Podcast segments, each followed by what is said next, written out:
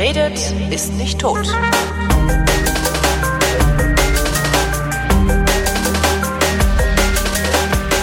Willkommen zum Geschichtsunterricht einer Koproduktion zwischen, von, von zwischen Vrindt und DLF Nova und von DLF Nova aus Köln zugeschaltet ist Matthias von Hellfeld. Hallo Matthias. Zwischen, zwischendrin. So, Thema heute, der Vertrag von Tordesillas. So ist es. Spricht man das so? So spricht man das aus, ne? Tordesillas. Spanien? Ich hoffe mal, dass das so ist. Äh, sicher bin ich mir nicht und jeder, der es besser weiß, möge es mir dann mitteilen. Ich habe mir nicht die Mühe gemacht, in einer Aussprache-Datenbank nachzuschauen, aber ich sage jetzt einfach weiterhin Tordesillas.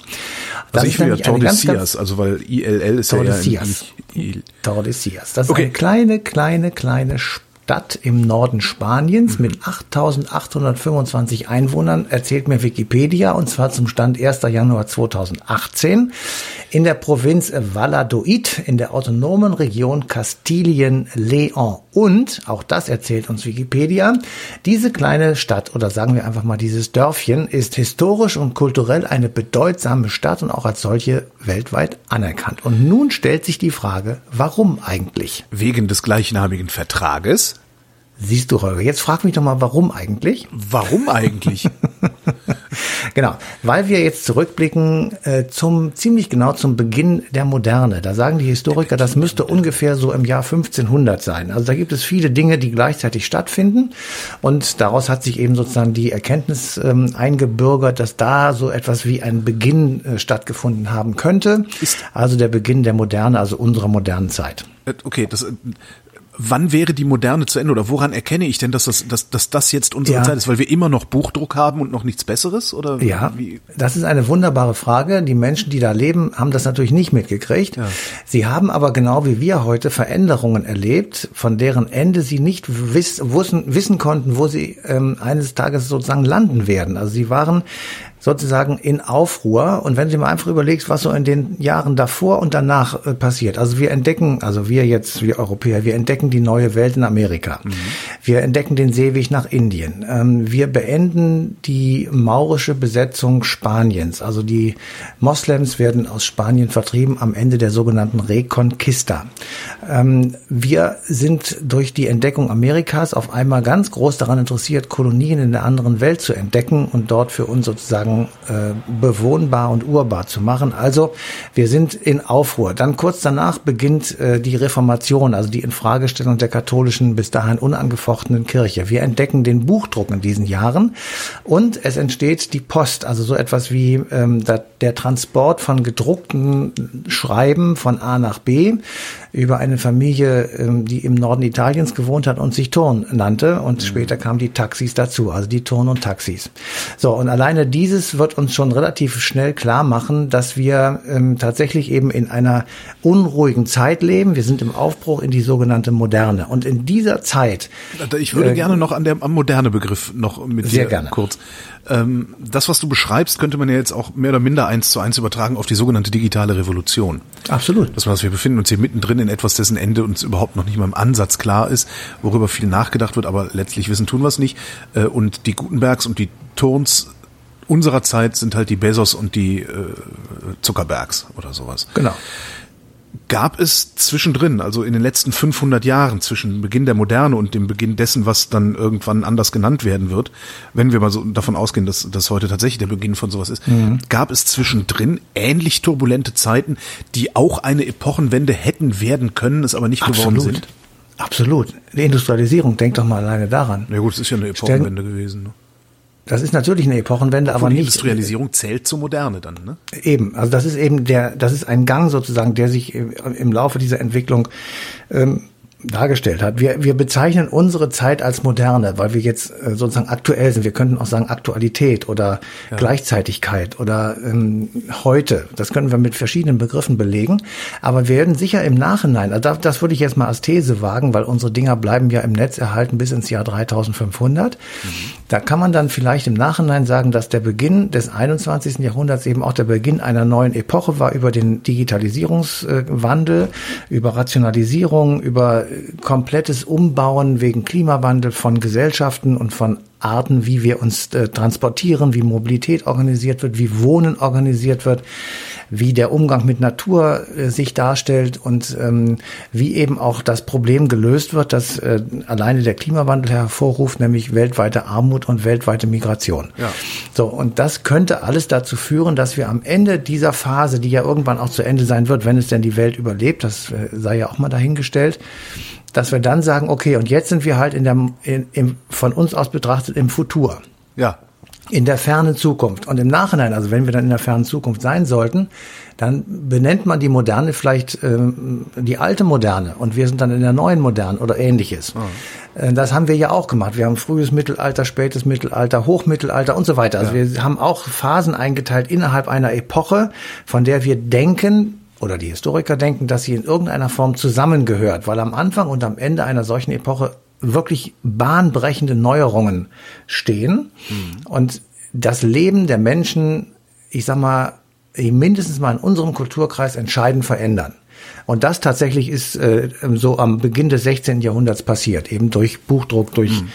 ähm, Kulturrenaissance, durch äh, Humanismus, durch Reformation und so weiter. Da, all diese Dinge sind da passiert und haben unser Leben bis zum heutigen Tage tatsächlich maßgeblich beeinflusst. Genauso wie die Industrialisierung, die aber auf dem Weg dahin sozusagen auch stattgefunden hat. Möglicherweise wird es irgendwann auch eine andere Einteilung geben, wo die Leute sagen, nein, viel wichtiger war eigentlich tatsächlich die Industrialisierung und viel wichtiger ist in Zukunft die Digitalisierung Digitalisierung, weil die tatsächlich unser Leben derartig verändert, dass wir auch unsere Gesellschaften ändern werden, ändern müssen, ändern wollen. Ähm, und dass man dann eben von da aus äh, losgeht und sagt, okay, das ist jetzt eine neue Epoche, die nennen wir so und so. Vielleicht das äh, digitale Zeitalter oder irgendwie sowas. Interessant ist, dass es sich auch immer schneller ändert. Ne? Die moderne, also das um 1500 rum, Buchdruck USA, also äh, Nordamerika entdecken, Seewege entdecken und sowas. Das, das war alles innerhalb von fünf Jahren. Also das ist okay. ordentlich zackig. Aber die Auswirkungen auf die Gesellschaften, haben die sich nicht ein bisschen länger Zeit gelassen? Nee, wie du gleich sehen wirst, in diesem ähm, Take geht es ja um einen bestimmten Vertrag eben ja. nicht. Ähm, auch zum Beispiel die Entdeckung von Schießpulver und das Verändern von Armeen, von Rittern äh, zu, ich sag mal, schießenden Soldaten. Ja. Das kann man sogar an einem Kaiser festmachen, an Maximilian. Der wird einerseits der letzte Ritter genannt und andererseits der erste Kanonier das ist schon, das ist schon ein tiefgreifender Wandel, weil das auch tatsächlich berufliche Konsequenzen für die Soldaten mit sich brachte oder für die Ritter eben. Also das waren schon wirklich ähm, intensivste Veränderungen, die da stattgefunden haben und ähm, die eben auch sozusagen eine andere Art von Auseinandersetzung zwischen den Großmächten damals nach sich zogen. Und jetzt kommen wir mit einem galanten Schleifchen versehen auf unseren Vertrag von Tordesillas. Ich hatte ja gerade gesagt, wo das ist und wir befinden uns jetzt im Jahr 1494 und ähm, dadurch, dass eben die Seewege entdeckt wurden nach Indien und eben auch nach Amerika mhm. ähm, und man feststellte, oh, da sind ja riesig Kolonien zu kriegen und das ist ja irgendwie alles äh, sehr wichtig und ähm, wir möchten gerne unseren Einfluss dort auch ausbauen, haben sich die beiden großen ähm, Kolonialmächte Spanien und Portugal, ich sag mal, ähm, vielleicht können wir es so sagen, an den Papst gewandt. Als mhm. Schiedsrichter, als jemand, der ähm, eine Autorität besaß in diesen beiden Ländern, Spanien zumal. Die waren zwei Jahre vorher mit der Reconquista, also mit der Vertreibung der Mauren, erfolgreich gewesen und hatten Spanien zu einem total katholischen Land gemacht. Portugal nicht weit entfernt ebenso. Und insofern haben die sich beide an den Papst äh, gewendet und der Papst hat das auch als Schiedsrichter sozusagen dankend angenommen und hat in einem Vertrag eben festgelegt, welcher Teil der Welt eigentlich zu Portugal gehören soll und welcher Teil der Welt zu Spanien. Das hat der Papst festgelegt? Mit einem, mit einem schwungvollen äh, Federstrich sozusagen über die Weltkugel. Und äh, da wurde auch noch lange drüber diskutiert.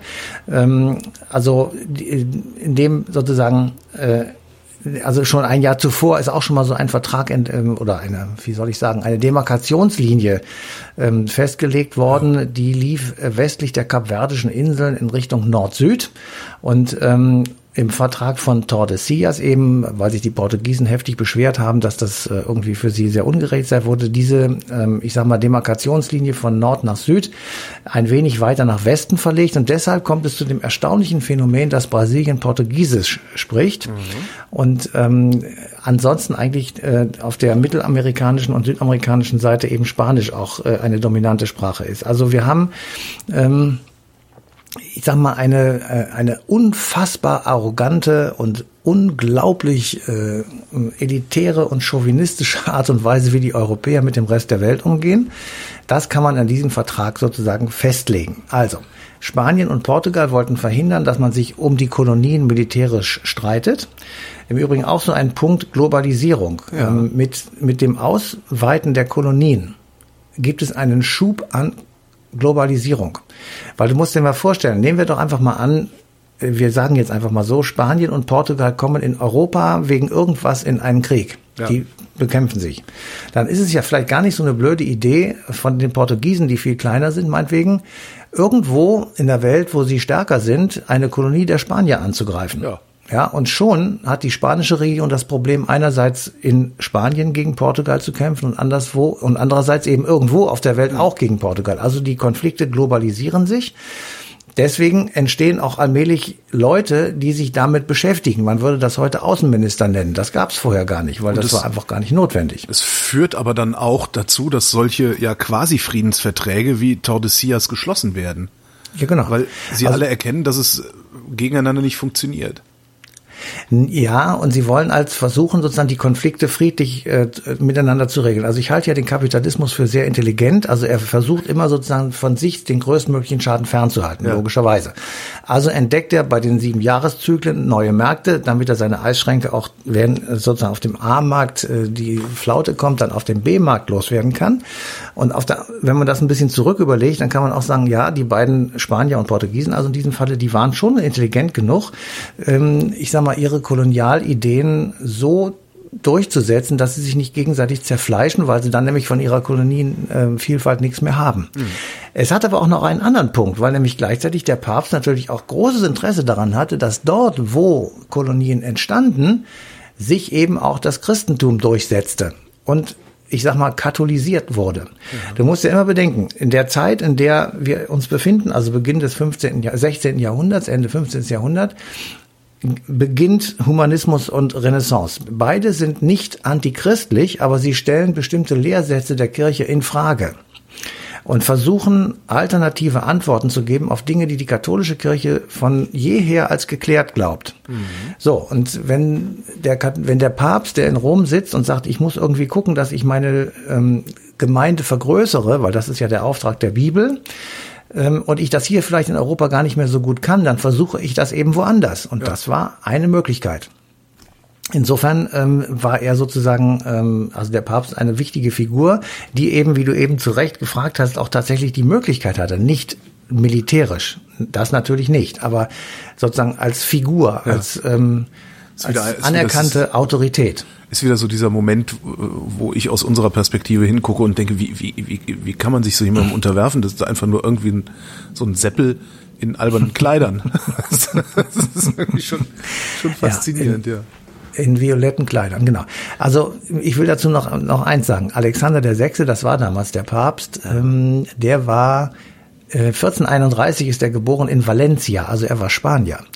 Er war Zeitzeuge der letzten Jahre der Reconquista. Die Reconquista ist wirklich eine extrem wichtige Epoche in der spanischen Geschichte, weil sich dort entscheidet sozusagen, ob auf dem eigentlich christlichen Kontinent, der ja nur nach Südosteuropa eine offene Grenze zu nicht christlichen Teilen der Welt hat, ob also auf diesem christlichen Kontinent sich eine muslimische Enklave bildet, und zwar in Spanien. Spanien ist ziemlich groß. Also das ist jetzt nicht einfach nur ein kleines Land. Spanien ist ein sehr großes Land.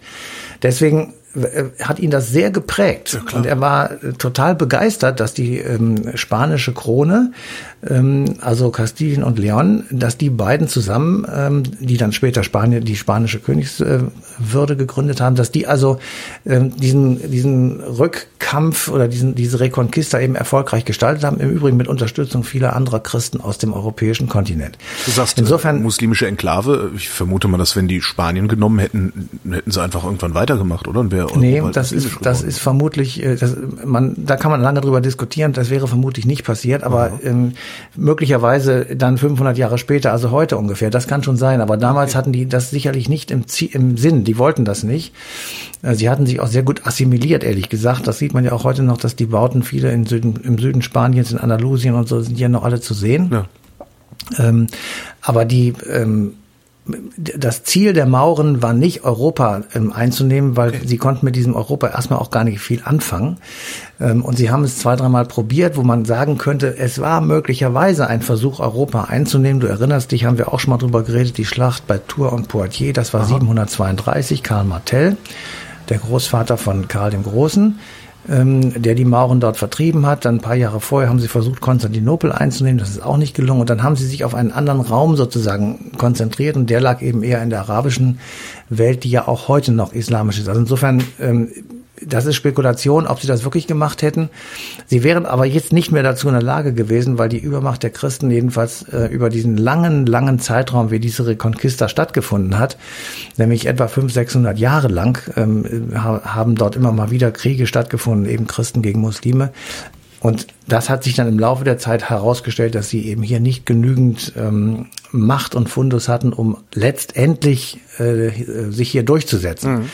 Ähm, insofern aber dadurch, dass der Alexander der Papst war zu der Zeit, das alles mitbekommen hat äh, als erwachsener Mann, ähm, könnte es schon sein, dass er eben sozusagen im Überschwang der Gefühle jubelnd, dass das alles gelungen ist, ähm, eben diesen Vertrag äh, irgendwie versucht hat und ähm, einen Ausgleich auch versucht hat und das eben auch ein bisschen eher zugunsten Spaniens als zugunsten Portugals gemacht hat und deswegen musste er die erste Fassung sozusagen äh, zurücknehmen und eben wieder etwas zugunsten Portugals ähm, äh, korrigieren. Mhm. Ähm, ich will nur noch mal auch das auf die andere Seite sozusagen gucken. Ähm, wir haben uns ja schon des Öfteren auch über Kolonialismus unterhalten, über das Raubrittertum europäischer Kolonialmächte in Afrika und ähnlichen ähm, Gegenden. Und das ist eben da genauso gewesen. Dort lebten nämlich, äh, nehmen wir jetzt einfach mal Südamerika, größtenteils Inkas. Sie, sie kamen aus dem Amazonas-Tiefland, also dort, wo es jetzt brennt. Ähm, das äh, 1200, also ungefähr 400, 500 Jahre vorher, ist Cusco gegründet worden. Das war die Hauptstadt des Inka-Reichs. Mhm. Und ähm, ich will jetzt nicht sagen, dass äh, die Inkas nun besonders ähm, zierliche Menschen gewesen sind. Die sind auf gar keinen Fall zimperlich mit ihren Gegnern umgegangen. Aber im Angesichts der spanischen Eroberer, die dann äh, sich über das Land hermachten und der Portugiesen auch vor allem, ähm, ist es natürlich so, äh, dass sie denen vollkommen unterlegen war. Ähm, sie waren einerseits in sich zerstritten, auf der anderen Seite sahen sie auf einmal eine, eine Gefahr von außen, nämlich die Eroberer. Und das, was für sie am allerschlimmsten war, die Eroberer brachten Krankheiten äh, nach Südamerika, denen sie nicht gewachsen waren und äh, die hier in Europa auch viele hunderttausend Leute hingerafft hatten. Das wurde eben beispielsweise Pocken oder Masern. Äh, gegen die waren sie nicht immun und die sind da einfach zu Tausenden gestorben und konnten eben den Eroberern keinerlei ähm, Gegenwehr leisten, sodass die Aufteilung der Welt, wie, wie im Vertrag von Tordesillas beschlossen, im Grunde genommen tatsächlich relativ in Anführungsstrichen äh, gut von, oder reibungslos vonstatten ging. Ja, weil, so. weil die Welt sich selbst entvölkert hat auf so eine bizarre Weise, ne? So eine ja. Ja, wir bringen nochmal Krankheiten hin, dann sterben die. Ja gut, die haben das so nicht gewusst, aber wir bringen da Krankheiten, dann sterben die alle, dann können wir unser Land nehmen und haben kaum Widerstand. Ja, sie wussten es nicht, weil sie gar nicht wussten, dass ja, sie Selbstträger ja. dieser, dieser Bakterien oder diese, was immer da, die Viren sind. Ähm, aber natürlich, letzten Endes ist es so. Also die, diese Krankheit hat in Europa äh, kurz vorher, also da war die Pest zum Beispiel in Europa, das war etwa 100, 120, 130 Jahre vorher. Das waren, war die Hälfte der europäischen Bevölkerung ähm, ist dabei zugrunde gegangen. Also das ist nicht nur hier gewesen bei dem Vertrag hier oder in Brasilien eben, sondern eben auch woanders. Ähm, es ist aber jedenfalls, und das ist so der Punkt auch zu heute, hm, so ein bisschen, es ist ein Vertrag zu Lasten Dritter. Wenn man das mal etwas juristisch ausdrückt. Also da setzen sich zwei, drei Leute hin und entscheiden über das Leben und das Schicksal eines Vierten. Der wird aber gar nicht gefragt. Sykes-Picot. Sykes-Picot oder eben auch der 2 plus 4 Vertrag und ja. die Ansprüche Griechenlands an die Bundesrepublik. Also ich will ja. das nur mal gesagt haben, das kann man natürlich alles nicht miteinander vergleichen, aber Doch, dieser Vertrag von Tordesillas, ja, dieser Vertrag von Tordesillas ging zu Lasten der Ureinwohner. Er ging zu Lasten der anderen Kolonialmächte. Das ist auch zwar vollkommen bitter und bescheuert, aber auch richtig. Ähm, er ging auch zu Lasten der anderen Kolonialmächte, beispielsweise Frankreich, beispielsweise England, mhm. die ja potenziell auch Südamerika erob hätten erobern können. Das wäre ja im Grunde genommen genauso gut möglich gewesen wie viele andere Dinge eben auch. Ja. So, und das war im Grunde genommen ähm, also für mich jedenfalls schon auch Ausdruck hoher Ignoranz gegenüber anderen Menschen, über anderen Ethnien, anderen Religionen und Lebensweisen, die da einfach mit einem Federstrich sozusagen festgelegt wurden. Und das ist schon eine ziemlich, finde ich jedenfalls im Nachhinein, ziemlich üble äh, Veranstaltung gewesen. Ja, was man halt so macht, wenn man der Stärkste ist, ne? Ja. Guck dir Donald Trump aber an, der versucht so ähnliche Sachen ja auch gerade. Ja, ja, mit Dänemark, die sind ja viel schwächer, hat aber nicht geklappt. Insofern, ja, ähm, Vielleicht hätten die Inka damals die Spanier auslachen sollen, wie die Dänen das mit den Amerikanern gerade machen, dann würde es besser funktionieren. Ja, ja, ja, es ist schon, ähm, ja, es ist, ja, man, man sitzt da staunend vor mit offenem Mund und denkt sich, was für ein Irrsinn ist das denn jetzt wieder? Aber keine Ahnung, der Typ macht das. Ja, gutes Ablenkungsmanöver wahrscheinlich. Wir müssten mal gucken, wovon. Aber das gehört nicht in diese Sendung. Matthias von genau. Hellfeld, ich danke dir. Bitteschön. Und euch danken wir für die Aufmerksamkeit und verweisen auf den 2. September 2019. Da läuft nämlich die passende Ausgabe Eine Stunde History auf DLF Nova.